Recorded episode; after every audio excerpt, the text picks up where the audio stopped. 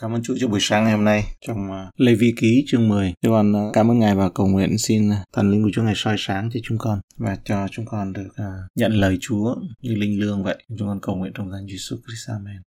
Câu một. Hai con trai Aaron, Nadab và Abihu, mỗi người đều cầm lư hương mình để lửa vào, bỏ hương lên và dâng một thứ lửa lạ trước mặt Đức Giê-hô-va. Ấy là điều Ngài không có phán dặn họ. Trong dư âm của ánh hào quang của trải nghiệm dâng mình mà Nadab và Abihu cũng vừa được dự phần.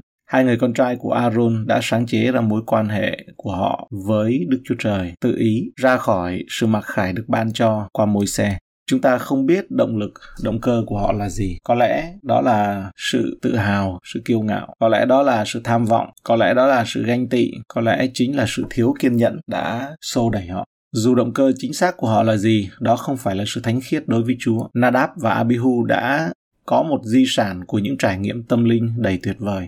Họ đã từng tận mắt chứng kiến tất cả những phép lạ Chúa đã làm trong việc dẫn dắt dân sự Ngài ra khỏi Ai Cập. Họ chứng kiến tiếng phán của Đức Chúa Trời và nhìn thấy lửa, sấm sét, khói và những tiếng động đất ở tại trên núi Sinai. Trong Xuất Ê-díp-tô Ký chương hai mươi bốn, câu một, câu hai, Đức Chúa Trời phán cùng Môi-se rằng: Ngươi và Aaron, Nadab và Abihu cùng bảy mươi trưởng lão Israel hãy lên cùng Đức Giê-hô-va ở đằng xa mà lại. Chỉ một mình Môi-se sẽ đến gần Đức Giê-hô-va mà thôi, còn họ không đến gần và dân sự cũng không lên cùng người. Và đây là trong chương hai mươi bốn từ câu chín đến câu mười một. Đoàn Môi-se và Aaron, Nadab và Abihu cùng bảy mươi trưởng lão và Aaron đều lên núi. Ngó thấy Đức Chúa Trời của Israel, dưới chân Ngài có một vật giống ngọc bích trong ngần, khác nào như sắc trời thanh quang. Ngài chẳng tra tay vào những người tôn trọng trong vòng dân Israel, nhưng họ ngó thấy Đức Chúa Trời thì ăn và uống. Điều này cho thấy rằng ngay cả di sản của những kinh nghiệm tâm linh tuyệt vời cũng không thể giữ chúng ta đúng với Đức Chúa Trời. Chỉ có một mối quan hệ bền vững dựa trên lẽ thật của lời Đức Chúa Trời mới có thể làm được. Nadab và Abihu đã làm điều mà Ngài đã không truyền lệnh cho họ. Họ đến với Chúa một cách trái phép, đến với Ngài nhưng lại đòi đi theo cách riêng của mình. Do đó Đức Chúa Trời coi đây là ngọn lửa trần tục ở trước mặt Chúa. Có hai khả năng về ngọn lửa này. Thứ nhất, hoặc đây là một sự lạm dụng hương liệu đặc biệt. Hương liệu đặc biệt này được coi là thánh và dành cho Chúa. Xuất Ê-díp-tô Ký chương ba mươi câu chín. Trên bàn thờ này chớ có xông hương lạ hoặc dâng của lễ thiêu, của lễ chay hay là lễ quán nào hết. Câu ba mươi lăm đến ba mươi bảy. Hãy chế theo phép hòa hương, chế ra một thứ hương mặn, trong và thánh. Hãy nghiền nó ra bột rồi để trước hòm bằng chứng trong hội mạc, tức là nơi ta sẽ gặp ngươi. Về phần các ngươi, hương này sẽ là một vật rất thánh, còn thứ hương mà ngươi sẽ chế chớ chế giống như phép hòa hương này. Ấy là một vật ngươi nên biệt riêng ra thánh cho Đức Giê-hô-va. Không được dùng hương đối với ai đó để thí nghiệm.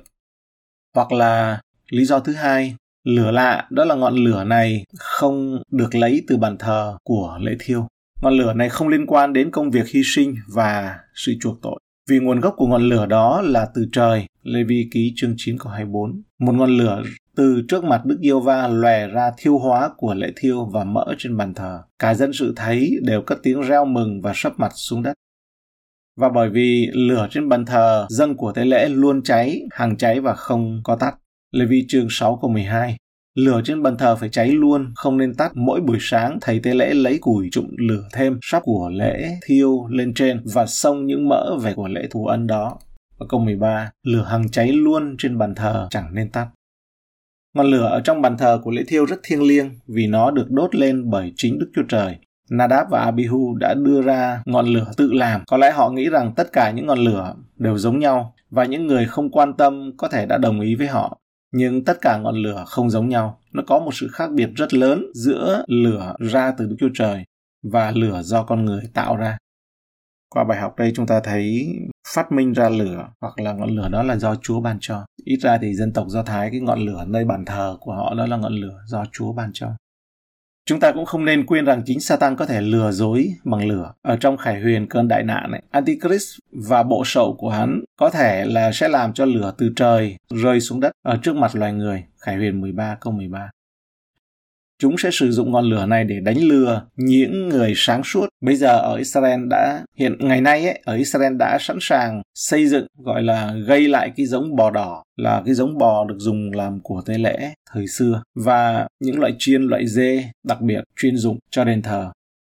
Những của lễ cho đền thờ đã được sẵn sàng, phải chăng ấy, ngọn lửa được nói đến trong Khải huyền mười ba câu mười ba sẽ được dùng để dâng của lễ trong đền thờ thứ ba này. Tồi tệ nhất ấy, ở trước mặt Chúa có lẽ là họ đã dám bước qua bức màn để vào trong nơi chí thánh. Có lẽ họ đã nghĩ rằng họ đã hoàn thành quá nhiều trong thời gian dâng mình và bây giờ, tức là bảy ngày biệt riêng ra thánh cho Chúa, đấy, thánh hiến. Còn và bây giờ họ xứng đáng để có thể vào ngay trong đó. Câu hai.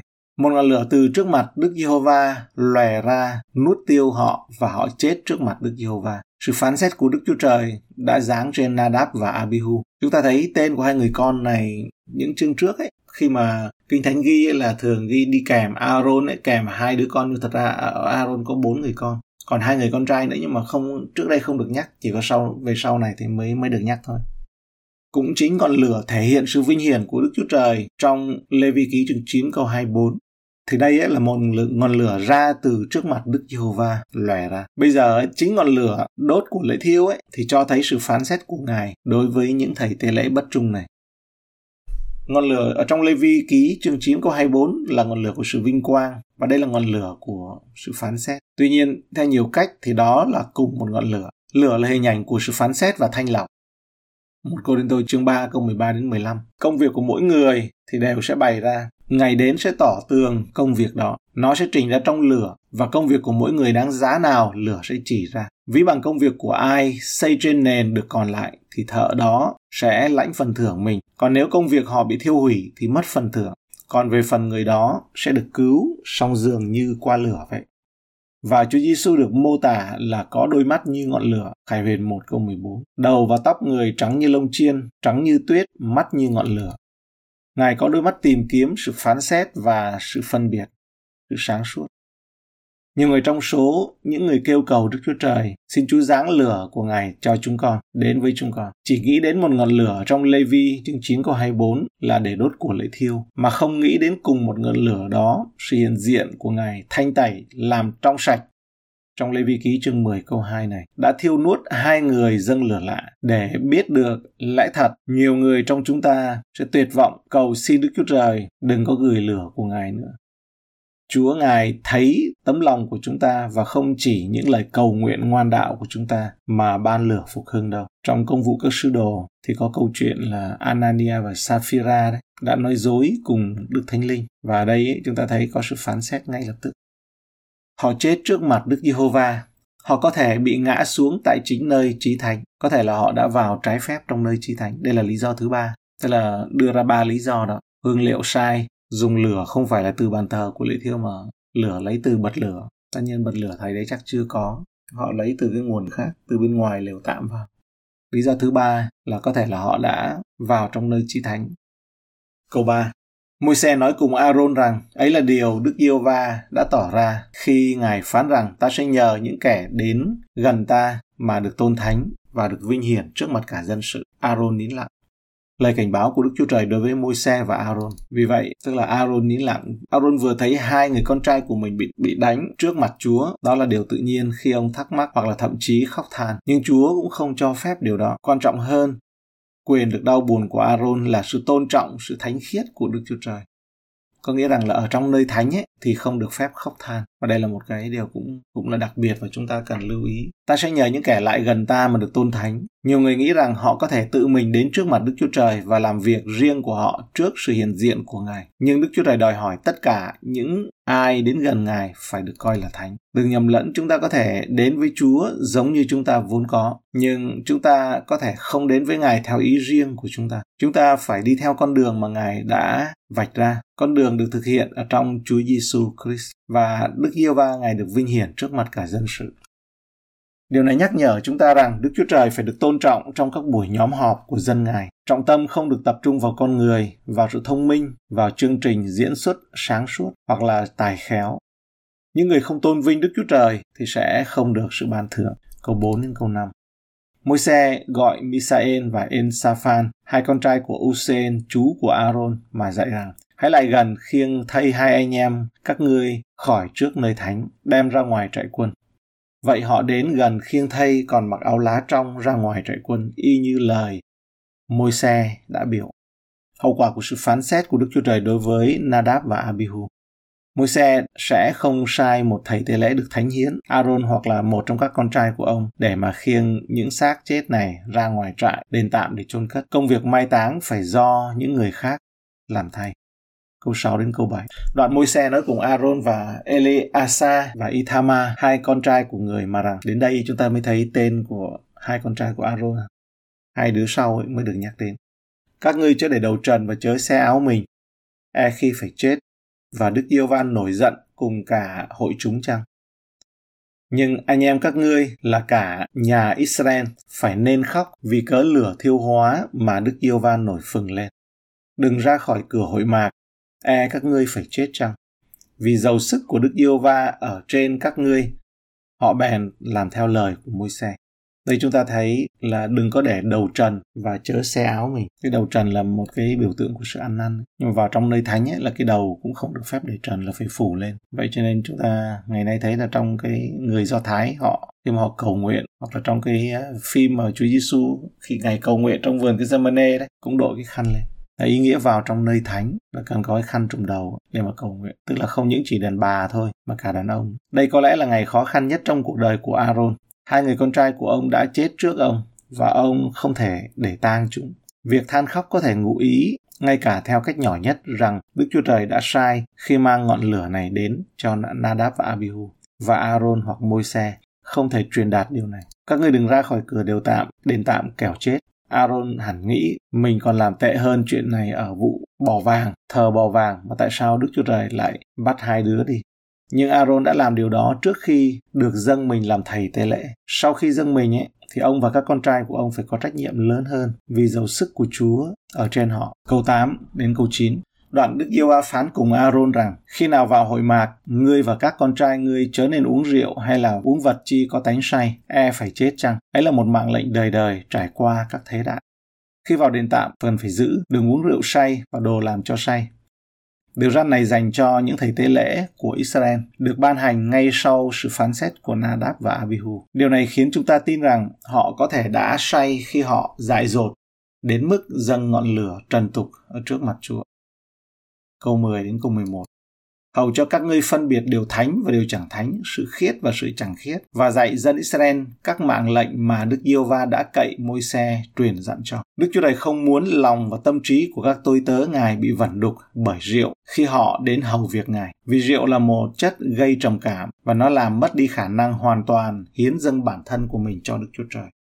Ngoài ra, chúng ta thấy một số đồ uống say, một số đồ làm cho say, rượu, ma túy, nó có khả năng mở cổng vô hình. Có nghĩa là não bộ, lúc đó là mình bảo là say đấy, nhưng mà thật ra đó là mở cổng vô hình. Nó có liên lạc với thế giới bên kia, một cái chiều kích khác có liên lạc với một chiều kích khác. Có nghĩa rằng đó là những cái linh lạ, nó đột nhập qua đó. Câu mười hai cho đến câu mười lăm. Môi-se nói cùng Aaron, Eleasa và Ithamar là hai con trai Aaron còn lại mà rằng, hãy lấy của lễ chay còn dư lại về phần của lễ dùng lửa dâng cho Đức Giê-hô-va, và hãy ăn đi không pha men gần bàn thờ, vì là một vật chí thánh. Phải ăn của lễ này tại nơi thánh, vì là phần của ngươi và của các con trai ngươi trong những của lễ dùng lửa dâng cho Đức Giê-hô-va, bởi vì đã phán dặn ta làm như vậy. Còn cái o dâng đưa qua đưa lại và cái giò dâng đưa lên, ngươi, các con trai và các con gái ngươi hãy ăn tại một nơi tinh sạch, vì các điều đó đã ban cho làm phần riêng của ngươi và của các con trai ngươi. Do những thế lễ thù ân của dân Israel, họ sẽ đem đến cái giò dâng dơ lên và cái o dâng đưa qua đưa lại với những mỡ định thiêu hóa để dâng đưa qua đưa lại trước mặt Đức Giê-hô-va. Những điều đó sẽ thuộc về ngươi và các con trai ngươi chiếu theo luật lệ đời đời, y như Đức Giê-hô-va đã phán dặn vậy. Đây là phần xác định của các thầy tế lễ. Những gì còn sót lại của lễ vật bằng ngũ cốc, của lễ đồ ăn ấy thì thuộc về thầy tế lễ. Nhưng họ không thể mang về nhà để ăn, mà nó phải được ăn ở bên cạnh bàn thờ. Câu mười bốn. Cái o dâng đưa qua đưa lại và cái giò dâng dơ lên ấy, ngươi, các con trai và các con gái ngươi hãy ăn tại một nơi tinh sạch. Những phần của lễ này thuộc về một gia đình thầy tế lễ. Họ có thể ăn ở bất kỳ nơi nào miễn là sạch sẽ. Câu mười sáu đến hai mươi. Và Môi-se tìm con dê được dùng làm của lễ chuộc tội, thấy nó bị đã bị thiêu, bèn nổi giận cùng Eleasa và Ithamar, hai con trai Aaron còn lại, và nói rằng, sao các ngươi không ăn thịt con sinh tế chuộc tội trong nơi thánh, vì là một vật chí thánh, và Đức Giê-hô-va đã ban cho các ngươi hầu gánh lấy tội của hội chúng và làm lễ chuộc tội cho họ trước mặt Đức Giê-hô-va.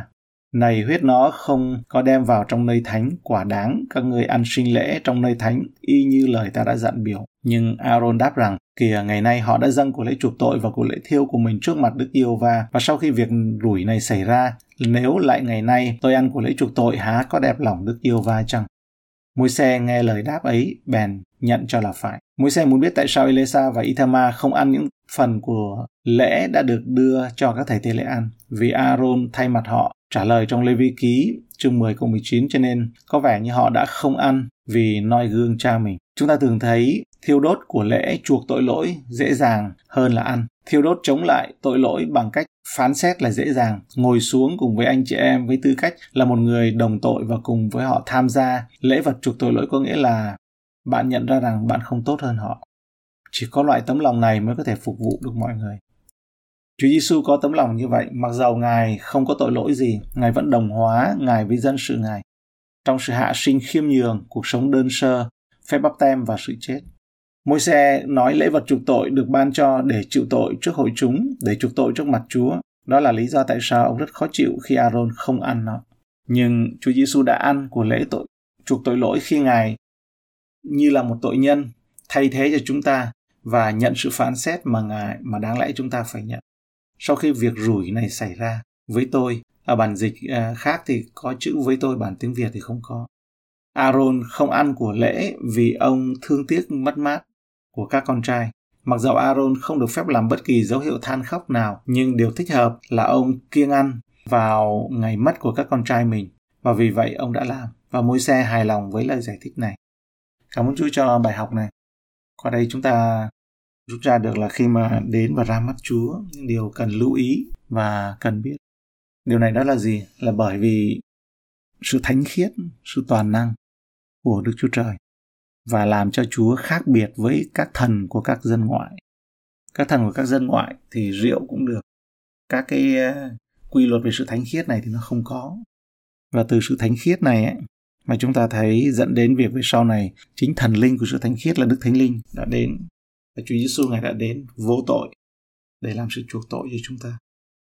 Chúng ta cầu nguyện. Chúng con dâng lời cảm tạ ơn Ngài cho lời của Ngài. Xin Chúa Ngài cũng giúp đỡ và gìn giữ cho chúng con để không rơi vào tình trạng giống như Nadab và Abihu này. Ngài chỉ dạy cho chúng con. Chúng con biết ơn Chúa khi thấy được còn kêu cầu danh Chúa, được còn được sống. Đó là nhờ sự cầu thay của Chúa Giêsu. Vì những sự sai lầm, vì những sự mà lỗi lầm của chúng con, thì chúng con dâng lời biết ơn Chúa, xin mở mắt soi sáng và cho chúng con được ngày càng được nhận thức được sự hiểu biết hơn để mà không vì sự ngu dại mà bị hư mất. Như là Kinh Thánh chép, dân sự ta bị hư mất vì thiếu sự thông biết. Xin Chúa Ngài cũng giúp đỡ và ban ơn, mở mắt soi sáng, gìn giữ toàn bộ dân sự. Con cảm tạ ơn Ngài. Đánh dấu huyết Giê-xu Christ trên bàn Nguyễn Thần Làm Tịnh. Gìn giữ bà, đánh dấu huyết Giê-xu Christ ở trên uh, chị Hương, ở trên chị Thảo, chị Lan, trên anh Thủy, trên vợ chồng chúng con, trên Hằng tại nơi chỗ làm. Con cầu nguyện đánh dấu huyết Giê-xu Christ tại nơi chỗ làm của Hằng, lúc đi và lúc về. Con cảm tạ ơn Ngài. Hallelujah. Và mọi vũ khí chê ra chống lại chúng con đều không được thành lợi. Con đánh dấu huyết Giê-xu trên cháu Melanie, cảm ơn Chúa cũng cho cháu đã về nhà, và trên Thảo được mọi sự bình an. Tạ ơn Chúa và xin dâng mọi sự vinh hiển lên cho Ngài.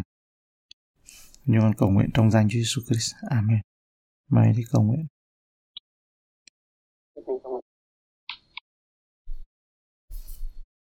Chị cầu nguyện trước hay sao? Ừ. Chị chị Thảo hôm nay có cầu nguyện được không? Nếu mà chị Thảo cầu nguyện được thì em mà cứ chị Thảo cầu nguyện trước, cứ cầu nguyện ngắn thôi. Hằng cứ cầu nguyện trước đi, hoặc là các chị ai cứ cầu nguyện trước. Không, em đang bảo chị Thảo cầu nguyện trước đi. Thảo cầu nguyện trước. Chị Thảo có khỏe không? Chị, chị, chị có cầu nguyện được thì cầu nguyện ngắn thôi. Cầu nguyện đi. Cảm ơn Chúa, cảm ơn sự chị cảm ơn Chúa, chị cũng đỡ nhiều. Chúa. Yeah. Yeah. Nếu chị cầu nguyện được thì chị mời chị cầu nguyện. Cảm ơn Chúa cho buổi sáng phước hạnh này, chúng con đều đến trước mặt Ngài. Chúa ơi,